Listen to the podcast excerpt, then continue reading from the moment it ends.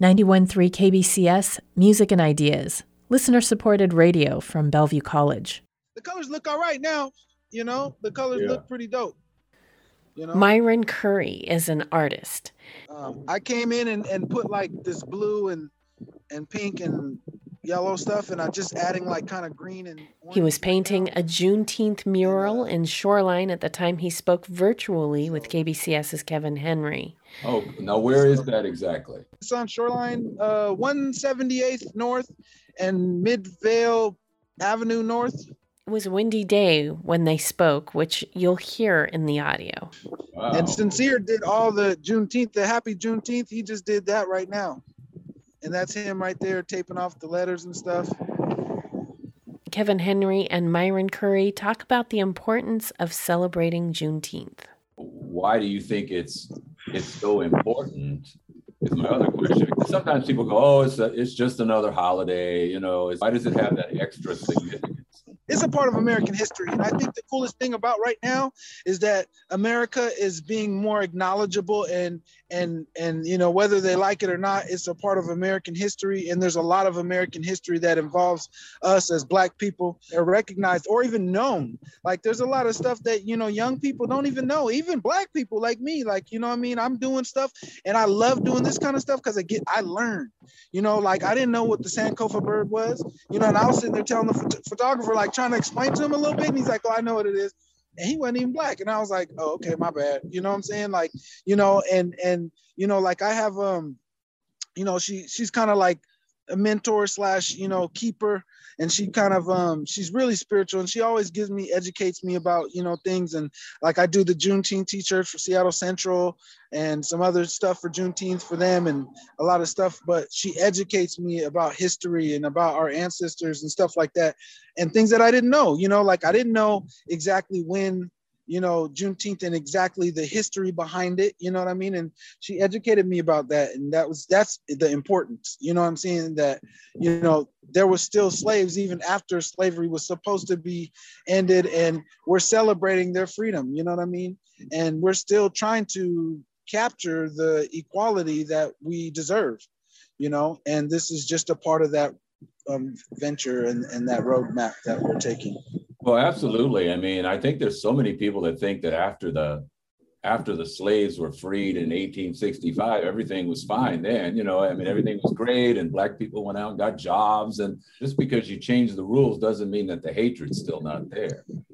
right systems hadn't changed just the names for the systems you know and i learned so much eh, like right now i'm writing a paper you know i'm in school um, about you know um, you know the oppression of us you know as a people and stuff like that. And i'm kind of like more focused on you know um, financial and stuff. And then you know policing. We know that it's not for us. You know what i mean? Like you, you know they killing us out here you know? And, and it's still genocide. It's still big it's not different than and then i learned about where policing came from. And then it was like oh it made sense. You know what i mean? Like policing came from the people that was policing slaves. You know what i mean? And so their natural you know um, generational you know uh, uh, job was to be out there catching any black person that wasn't working on a plantation. And then even after slavery was over the jim crow era they had a law that you had to sign a two-year contract with your previous owner of the plantation as a job. And then that's how they came up with like vagrancy and loitering because to arrest and basically kill us if we're doing anything besides working. Like so if i'm standing on a corner and the white person standing on the corner you know it still applies today. Like they you know might racially profile like why are you loitering or you you know what i mean? Um but even more so it was then like you just wasn't supposed to be standing nowhere where free people were supposed to be at. So tell me a little bit about about yourself though, because you're an artist and you said you're in school as well. Yeah, um, you know, I'm a self-taught artist. I'm a re-entry student, so that means I was previously incarcerated. I did almost two decades. I did 15 years, um, you know, and I kind of just gravitated towards art, you know, and education, and you know, working out. I just gravitated towards bettering myself during my incarceration and turned it into an opportunity for me to be the most powerful and, you know, um, best Myron Curry that I could be.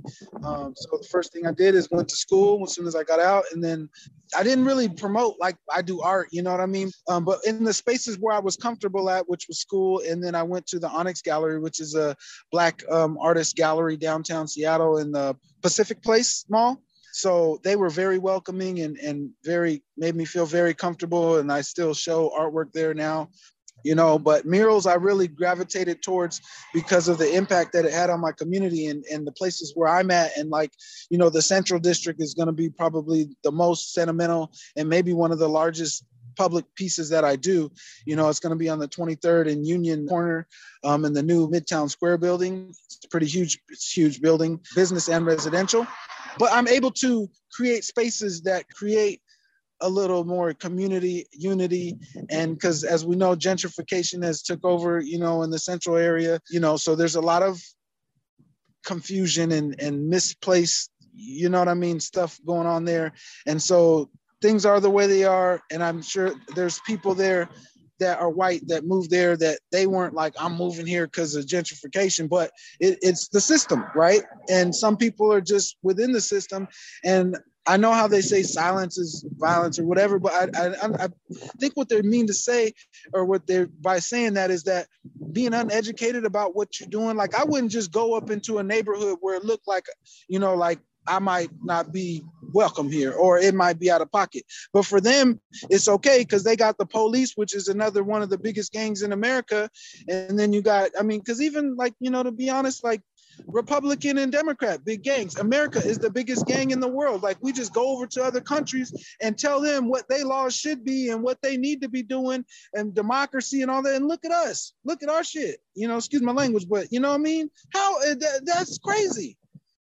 That was local artist Myron Curry speaking with KBCS's Kevin Henry.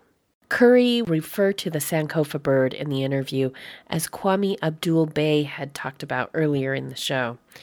The Sankofa bird is a mythical bird. It's depicted as facing forward with its head arched to face its back and holds an egg in its beak. The concept of Sankofa comes from the Akan people of West Africa and is tied to a saying that translates to You can look back to fetch what you forgot. For more KBCS stories and to support our work with a donation, you can visit kbcs.fm.